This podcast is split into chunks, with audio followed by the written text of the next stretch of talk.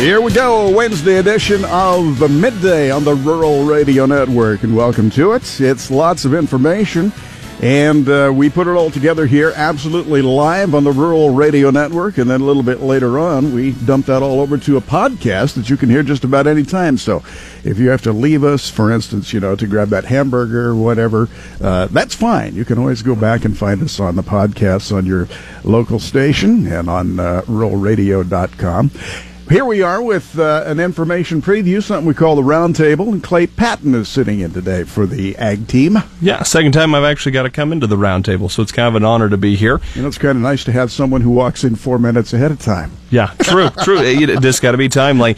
We have Susan and Shaylee there at the, there at the Cattlemen's Classic right now, and sounds like shows are going great over there. Uh, just to kind of run down the midday on the ag side of things, we start off twelve nineteen. Chad Moyer joins us with the Nebraska State FFA officer who has a non-traditional SA or supervised agricultural experience, and how ag has really brought him into the ag family with that. 1245, Bryce sits down with Trent Fellers on the property tax ballot initiative that has kind of become quite the hot topic. $1.1 billion there that would become a property tax refund for uh, property owners. And then when we move to 117, it's Bryce again with Taylor Hart, and uh, they're talking about Experience the Power of Red, where UNL student, students learn more about the College of Agriculture Sciences and Natural Resources. So a good midday here on the ag side. Well, it absolutely is, and it's going to be followed with interest that that uh, that petition drive that's getting underway. Wow. Okay. Well, uh, from the newbie, we go to the grizzled veteran over here. That's uh, Jason that Jorgensen. I am. That I am. Hey, Husker men's basketball team, much needed victory last night over Indiana. They won at 66-57. Now there are some so-called experts out there. they claim Nebraska's not getting in unless they were to win the Big Ten tournament. Well, what do you think? I just find that hard to believe that if they beat Penn State on Sunday, which is a 50 50 game, yeah. And if they win at least one game in the Big Ten tournament and they are standing there with 23 wins on the year, I, don't care how bad the Big Ten is perceived to be. Yeah. I can't believe they wouldn't get in. Doesn't it depend on the electorate, though? I mean, if you've stacked the deck, Nebraska, uh, let's face it, Nebraska gets no respect. No, which they shouldn't. They've yeah. done nothing in I mean, of consequence in men's basketball really right. over the years. They've never won an NCAA tournament game. Right. So I'm sure that plays into it a little bit, but I we'll see. I don't know.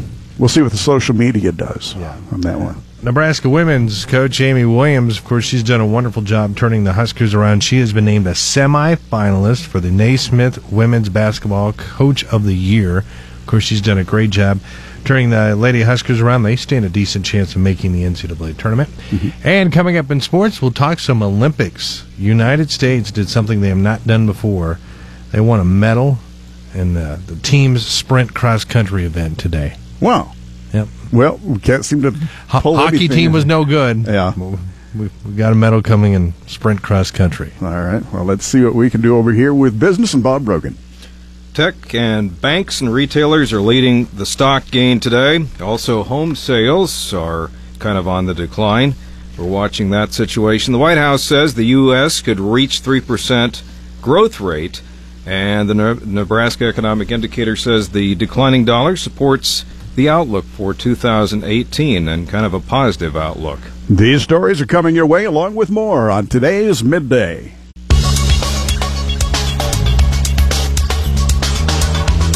Let's bring in Paul Perkins to talk about some ag weather here, and it's not necessarily what you'd call a, a, a good headline. No, uh, very cold weather, persistent winter-like pattern continues across the area. Um, looks like this is going to stick around for probably into early March. Uh, a lot of the forecast models keeping it on the cooler than normal side for a while, or at least winter like. But I've seen some indications that there are some people thinking maybe by March 12th that this persistent weather pattern, this persistent winter pattern could be breaking by March 12th. Are so. you talking to me that from Thursday, February 22nd through March the 12th, we can look to all of this mess that this icing on Nebraska? Well, not maybe all the time, but yeah, just uh, staying cold, okay. off and on chances of precipitation. Um, all right, nice knowing you. Thanks. No, our uh, ag weather's brought to you by Holdrege Irrigation, your Reinke dealer. Let's let Paul go ahead and bring us this news. Yeah, at least today is nice. We've got some sunshine, some warmer temperatures, some high pressure tracking towards the east, and that's turning our winds to the southeast, warming the temperatures right now to pretty much in the upper teens to the low 20s. It is down to six above still in Alliance. They got down to 23 below again this morning, but their wind chill wasn't that 46 below that they had yesterday morning.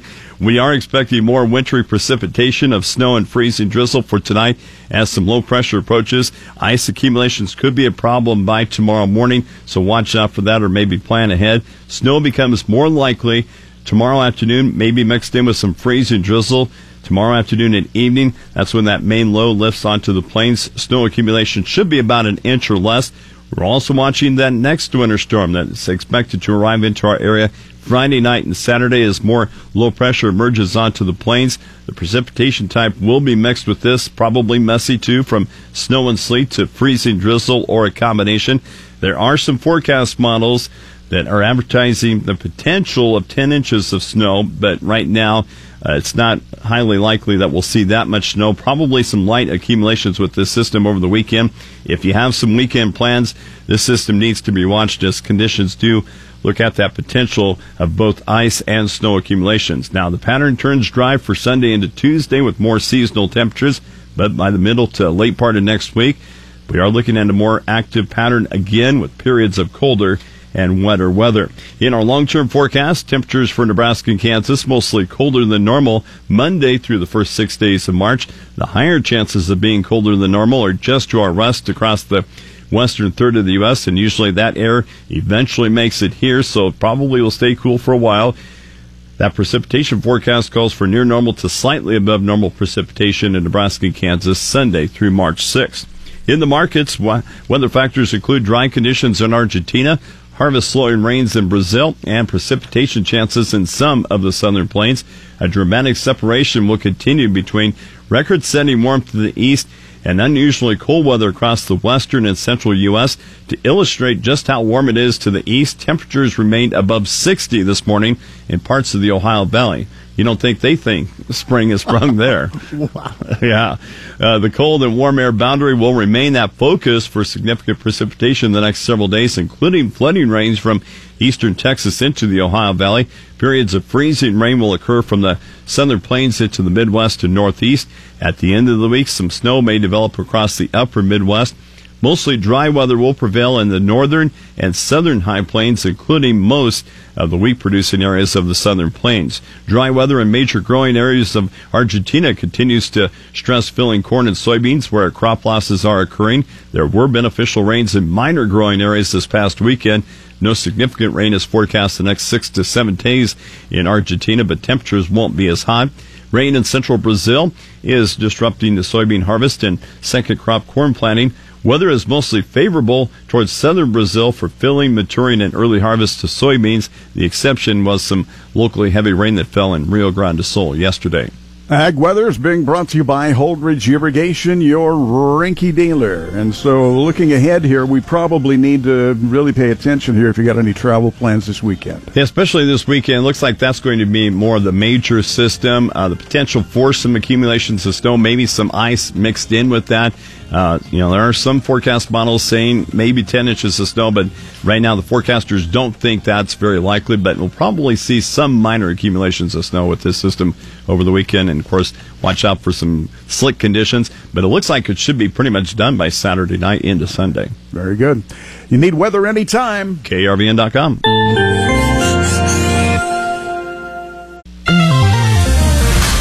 One poultry company says they will continue to use antibiotics. ADM's possible bid for Bunge hits antitrust issues, and there's a change to the beef checkoff logo that has producers and consumers talking. That's all ahead on the Rural Radio Network. I'm Clay Patton. Sanderson Farm shareholders rejected again a shareholder proposal to phase out the use of antibiotics in chickens. The vote was 8.2 million votes in favor and 10.1 million votes against, a narrower margin than the last vote a year ago, where 5.71 million shareholders were in favor to 12.4 million shareholders against. Rival poultry processors like Tyson Foods, Pilgrim's Pride, and Perdue Farms have increasingly moved to eliminate antibiotics from chicken flocks. Sanderson said in an annual proxy filing that it has a detailed contingency plan to eliminate those drugs if competitive pressure requires and estimates that it would wean its entire chicken operation from antibiotics within 12 months. The National Chicken Council says finding ways to raise chickens without any antibiotics is the latest example of an industry committed to innovation, producing a wide range of chicken products for a wide range of consumers. In ag business news, speculation has been swirling about reports that Archer Daniels Midland, or ADM, may be in talks to take over Bunge Ltd. So far, there's also been little analysis about a corporate marriage of two major ag commodity buyers that combined for about $106 billion in sales last year. ADM reported $60.8 billion in annual net sales in 2017, while Bunge made out at about $45.8 billion in net sales in 2017. Chad Hart, Associate Professor of Economics, crop market specialist, and extension economist at Iowa State University, went on to say with tighter margins, companies are looking at how they can wring more out of the system. When I'm looking at this proposal, what I see is ADM is the stronger company in North America, while Bunge is a little stronger in the South American market. ADM CEO Juan Luciano declined to talk about the press reports. Luciano did say ADM is looking to make strategic acquisitions and mergers to fill holes in the company's business. Bunge CEO Soren Schroeder also declined last week to address market rumors. He focused heavily on tightening margins and cost savings. He also wasn't certain that consolidation in the grain and oilseed industries would automatically lead to higher margins when it comes to a pair of global companies getting together. Still, even if the ADM Bunge merger were to start, there are many economists pointing to the start of antitrust actions as well. The majority of global grain markets would be controlled by just a handful of companies, and this is when ag producers could see the most harm in the grain markets. Ending on a more positive note, the Beef Checkoff has redesigned the Beef Checkoff logo. For years, the big red check mark was underscored by several slogans, including one of the most recognizable, Beef, it's what's for dinner. Consumer research has pointed to millennials being drawn back to beef by the time tested Beef It's What's for Dinner slogan, but the other age groups appear to be tired of the slogan. That's why the checkoff went back to the drawing board, and National Cattlemen's Beef Association's Alisa Harrison thinks the new logo is a win-win for both the industry and the consumer as it relates to those who are involved when talking to consumers, they don't know what the beef checkoff is. But when they learn that it's actually beef farmers and ranchers that are paying into this fund, that really meant a lot to them. They liked the fact that beef producers were putting their own money, making their own investments into promoting their product in the industry. So we worked with the Cattlemen's Beef Board and USDA to change the funding that so now on consumer facing information, when you see the check, it'll say funded by beef farmers and ranchers. It really supports what we're doing to try to promote the people people behind beef production. With transparency in agriculture being a top consumer want currently, the new logo looks to help showcase the hard work that family ranches do to ensure safe and delicious beef for everyone. I'm Clay Patton. Keep a straight row and keep listening to the Rural Radio Network. It is National FFA Week here this week. Chad Moyer with you on the Rural Radio Network. Let's get a perspective from one of the Nebraska State FFA officers. He is Brock Vitek. He's originally from the Lyons Decatur FFA chapter, now serving as one of the vice presidents of the Nebraska State FFA.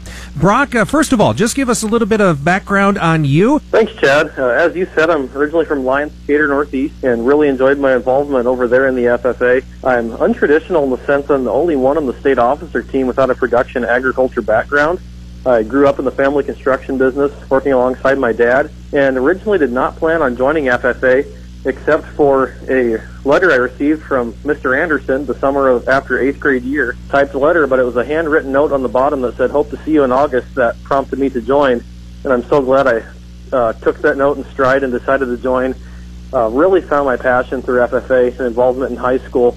In eighth grade, I thought I wanted to be a civil engineer and through my participation in the biotechnology contest and especially the agri-science fair, I found out that my passion was plant science, which has led me to majoring in plant biology at UNL. So FFA has really done a lot for me. How about this past year as being a state FFA officer? What are the th- some of the things that you've been able to do uh, with that? It's been absolutely amazing. We had our first big experience in the first half of May with the Colts Conference, which is chapter officer leadership training out in Aurora, Nebraska where we put on four sessions of training for chapter officers across the state, and not quite a thousand FFA members ran through that conference. So that was really neat to engage with all of them and really interact with the members who we have been called to serve as state officers. And we had the N-Power Conference in Seward at Concordia University in July, where we worked with members who were not necessarily officers and also students from other career and technical student organizations, district edge leadership conferences throughout the state in all 12 districts, and we've been gearing up for chapter visits and have just now started those. So it's been a whirlwind, but a great whirlwind.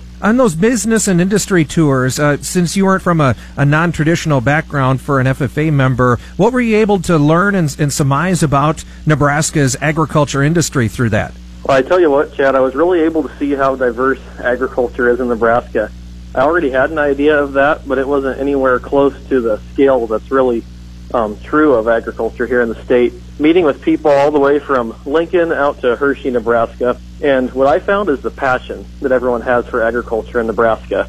I was amazed to see how passionate and how hard these people work to feed the world and what they're doing right here in the state, and to see all of the uh, talent that we have here as well. So, as we kind of wrap up here, give me your thoughts. What is it about uh, your involvement in FFA? What do you hope to, to carry as you finish out school and finding a place in the workforce? Well, I have to tell you, Chad, with FFA, it's the biggest thing it has done for me has uh, allowed me to be part of something greater and larger than myself. When, whether it's me or anyone else, when you put on that blue corduroy jacket, uh, you become an FFA member. You become part of this national organization of over 650,000 members and it's really connected me to global agriculture and that, that bigger cause, those bigger ideas. It's helped me find that passion for plant science and feeding people.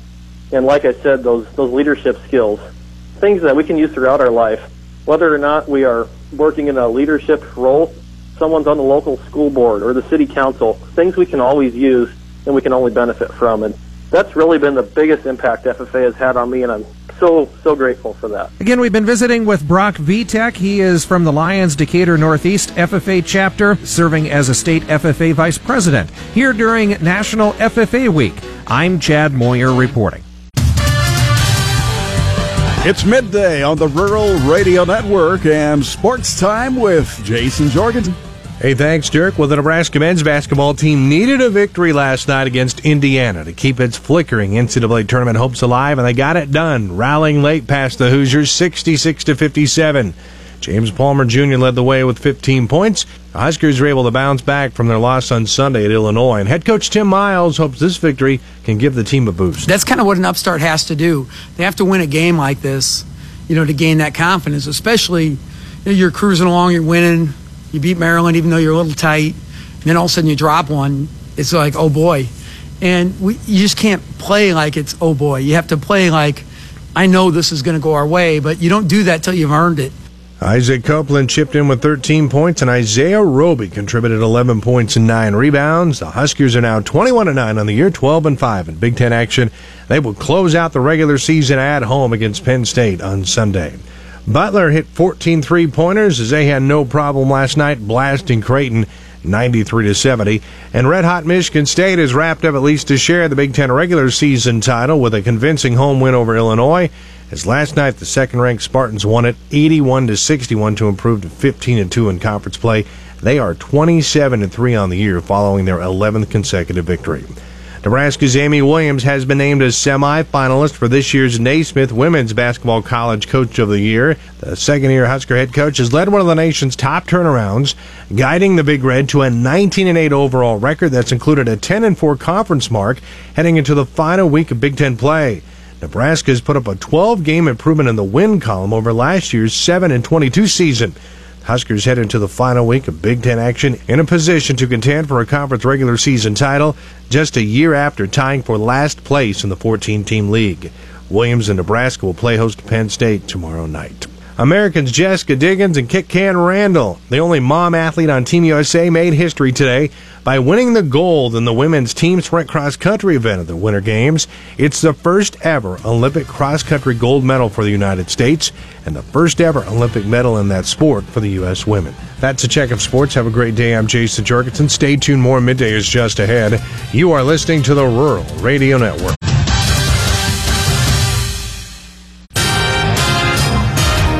Mostly cloudy tonight in Nebraska with a slight chance of freezing drizzle early this evening.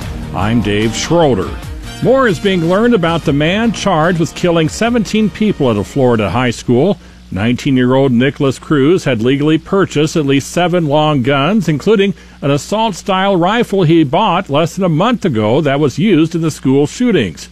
Mario Scalora, a professor of psychology at the University of Nebraska Lincoln, specializes in behavioral threat assessment. Scalora says mass shootings are usually preceded by information that something might happen. Very rarely do these acts ever not have uh, warning signs in advance. So very often these people are putting out breadcrumbs to warn us of, of their intentions, and very often their intentions get leaked out. Not often, not always to the school, but often to people around them, like their friends or family members. Districts statewide in Nebraska are undergoing threat assessment training aimed at spotting and acting on warning signs such as violent social media posts and alarming comments to classmates. And we know threat assessment teams are very successful in disrupting these things when people see something, say something, when we see risk information. Um, it, it, we we know that these events can be disrupted. What we have to do is train schools and local law enforcement how to do that, and more schools and local police are getting this training, and and also reinforcing that uh, that process. Uh, across the state, so that more more districts have access to this strategy. Scalora says it appears someone did contact the FBI with concerns about Nikolas Cruz, but agents failed to follow up with a response. Billy Graham will be the first to say that his message was not complex or unique, but he won over audiences worldwide with his friendliness, openness, humility, and unyielding religious conviction. He became a confidant to U.S. presidents from both major political parties. By his final crusade in 2005 in New York City, Graham, who died Wednesday, had preached in person to more than 210 million people worldwide. Wheel spinning and tire squealing would be banned under a bill that has won approval in the Kansas House. The Kansas law already prohibits exhibition of speed or acceleration, but the definition of what that means is loose enough that the Kansas Supreme Court last year threw out a conviction for driving under the influence that began with a traffic stop made by the current law. Our app is a perfect companion to your phone. Download it free in the App Store or Google Play. From the KRVN News Center, I'm Dave Schroeder.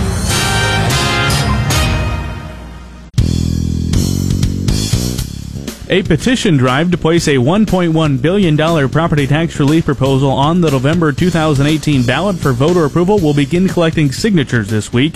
Good afternoon to you on the Rural Radio Network. I'm Bryce Doeschot reporting. The Yes to Property Tax Relief Committee has been formed to manage the effort. The committee must collect approximately 85,000 signatures before July 5th to place the proposed Property Tax Relief Act on the ballot. The act, which is identical to one in the Nebraska legislature, would provide property taxpayers with a refundable income tax credit equal to half of their property taxes collected by the local school district. I caught up with Trent Feller, spokesperson for the committee, earlier this week. We met with a lot of ag and uh, property tax paying groups throughout the summer and uh, came up with the idea for the 50% refundable income tax credit and uh, haven't seen a path uh, through the legislature for property tax relief this year. So uh, we've decided to pull the trigger and, and, and go forward with collecting signatures so that the voters have something to decide on the ballot in November. What happened this year that made you decide that? Well, um, you know, the time's come for Nebraskans to vote on an idea and put something on the ballot so that, that we have property tax relief. We haven't seen things come through the legislature. Uh, currently, we're, we're looking at not having anything come through the legislature this year. Uh, we obviously didn't have anything last year. So uh, we we keep kicking this property tax can down the road, and now it's time to, to act and, and to move forward with, with something. Um, and you know, people are fed up with paying their high property taxes, and, and so we're going to collect the 85,000 uh, signatures to uh, put it on the ballot in November. Talk about the actual language that will appear on the ballot. Is it identical to uh, Senator Erdman's proposal to the legislature? Yeah, it's mirrored after the Senator Erdman's proposal. Uh, basically, it's a if you take a look at your property tax statement, and you go to the line for your public schools and um, and divide that number by two. Um, that's the property tax credit you get back from the state. That's the check you would get back from the state. So overall, it's a 30% reduction in your property taxes. It would take Nebraska from the fifth highest property taxes in the nation to somewhere in the middle. Talk about the optimism that you've seen throughout this process. So far, I know every time I've spoken with uh, Senator Erdman, he said it will get on the ballot and it will pass. Is that the same optimism you have for this? Yeah, we're, we're, we're optimistic about it. I mean, we've, we've seen a number of people uh, volunteer forever and been reaching out, and everywhere I've traveled throughout the state, whether I'm in Omaha, Scottsbluff, or in Valentine, uh, we've seen support for the issue. So uh, we, we feel confident, confident we can take this thing forward and, and, and get it passed in November. With a statewide ballot initiative, it obviously takes funding. I know the Nebraska Farm Bureau and a handful of other agriculture groups are behind this effort. What is your fundraising goal and how are you doing so far? Well, uh, obviously, we have to raise a lot of money to do that, um, and uh, you know, a lot of our fundraising goals depend on how quickly we co- collect the signatures. Uh, but we've seen just an outpouring of support from the ag groups, and now are spart- starting to get support from from uh, you know residents, homeowners, uh, and uh, also some commercial property owners that are uh, concerned about high property tax as well. So this isn't a rural issue; it's really a blend of rural and urban together. Trying to lower property taxes across the state. Do you have a fundraising goal set? Yeah, uh, well, we have to raise probably about eight hundred and fifty thousand dollars to make it go. Um, so we're collecting those donations online. Uh, we've been you know, blessed to have really good support from uh, the different agriculture groups in the state, and we're continuing to raise money through the process. So it's uh, it, it, it's a it's a hard job to get. Uh, this thing done, but uh, we're confident with the number of volunteers and people that are out there that are supporting prop- property tax relief that uh, we can we can accomplish our goal and have it on the ballot in November. Critics of the, the ballot initiative will generally go to two things. One, the 1.1 deficit that the state will have to find money for to fund uh, the current uh, state amenities, we'll call them. And two, the timing of it. Uh, there are three proposals in the Nebraska legislature that directly address property taxes. So address those two things that critics might uh, might say. Yeah, so we've we've seen the proposals come through the legislature, and it would be great if the legislature enacted property tax relief right right this year. But uh, we haven't seen a bill come out of the revenue committee, um, so time is running out in this session, and uh, time is also running out before July 5th for us to collect signatures. So.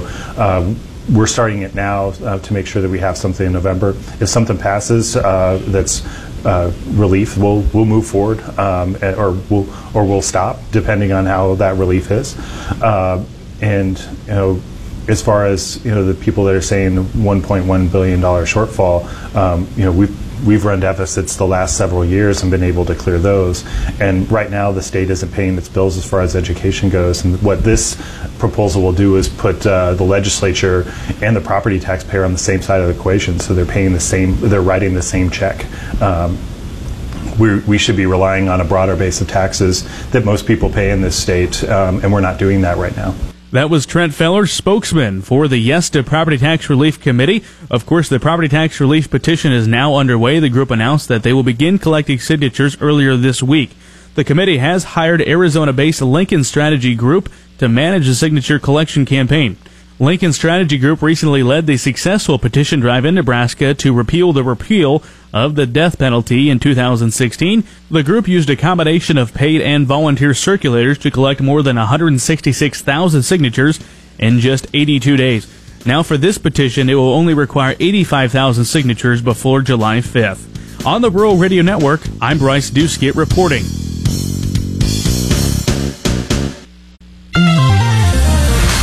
On the Rural Radio Network.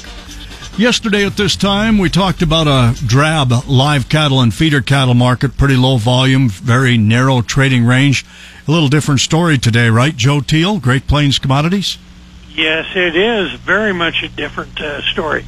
Uh, got back into some volatility uh, once again uh, in the cattle market, and really uh, the feeders, uh, the ones that uh, emphasized that the most today. Uh, we had some uh, pretty uh, big losses uh, in the feeders today, uh, over three dollars uh, lower in uh, the front months of uh, the feeders, and then uh, in the twos after that, uh, two dollar losses. So, uh, uh, pretty uh, pretty good hard down day.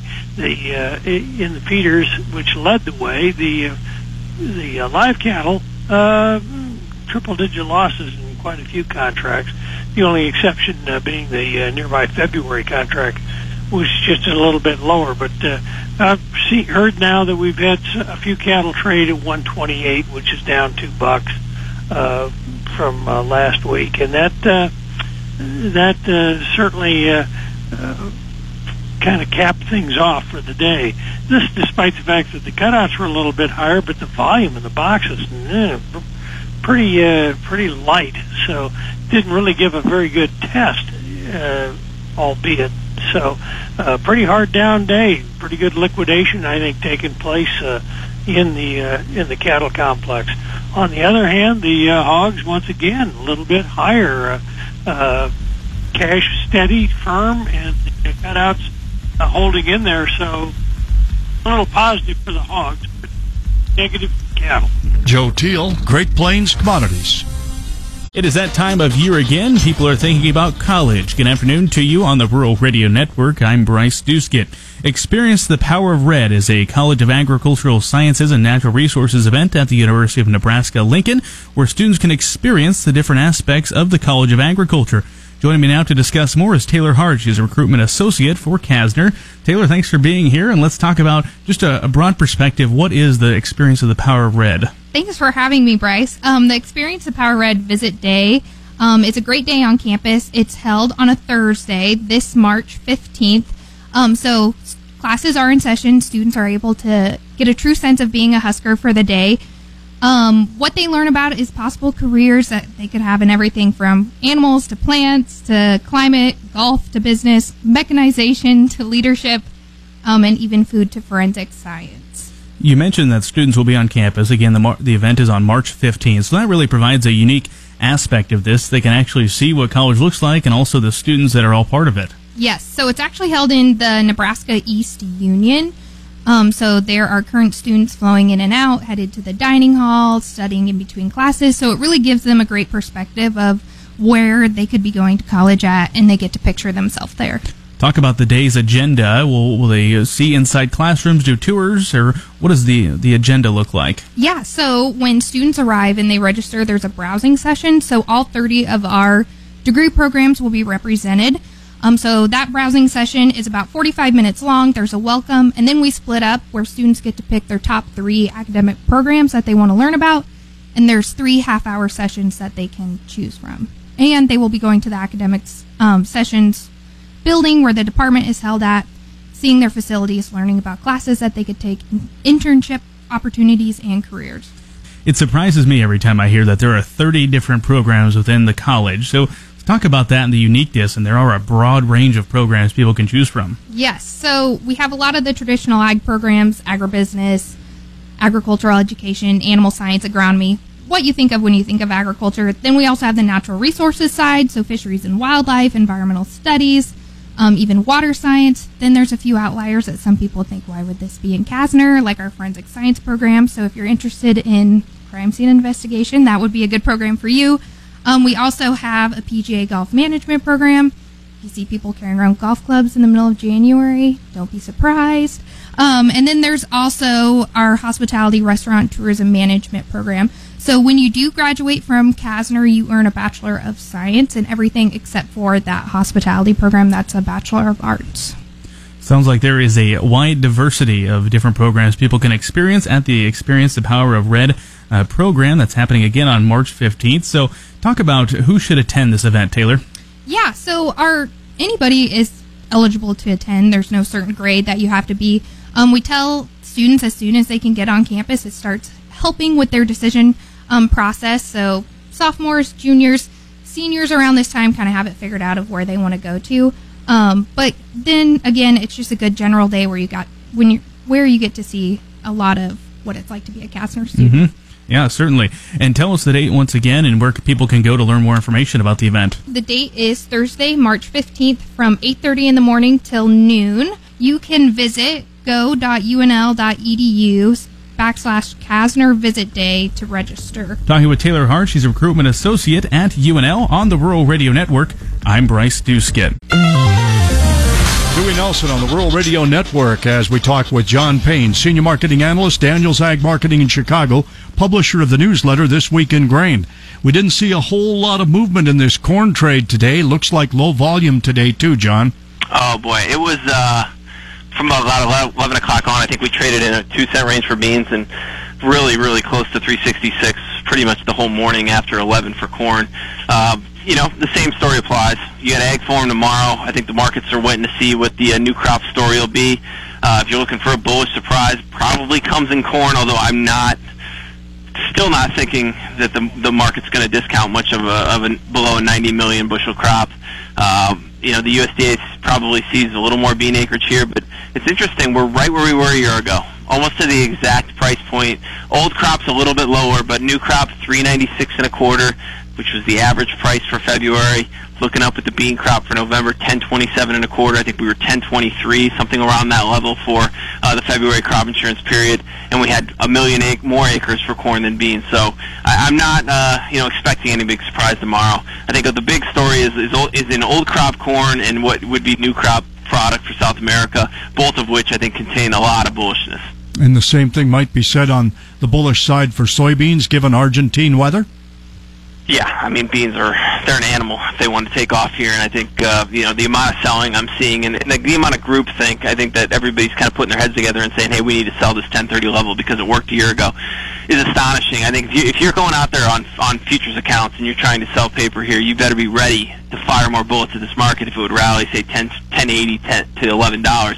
We've seen those kind of levels before, and don't think we can't see it again looking at the new crop production, uh, you know, estimates for South America, it, it comes down to how weak Argentina is going to be. And I've seen a lot of arguments that we're trading a 40 million metric ton crop down there. So you're looking at, you know, a production number 10% less than we saw a year ago in South America for beans, and 15% less for corn throw in the fact that China's been closed here for the last couple of days and they're going to reopen from their uh, you know holiday that they've been on for the last two weeks. I have a feeling they'll be in a buying mode. So I don't know if the March delivery will be the pot time to to buy it ahead of that. But if you get a chance on a break here before uh, the first of the month, right around that first of the month, in wheat, corn, and beans, I think there's a lot of value there.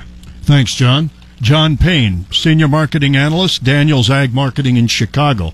Again, publisher of the newsletter, This Week in Grain. Go to danielsagmarketing.com for more information.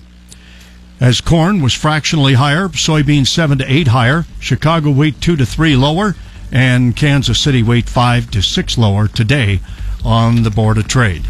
You're listening to the Rural Radio Network.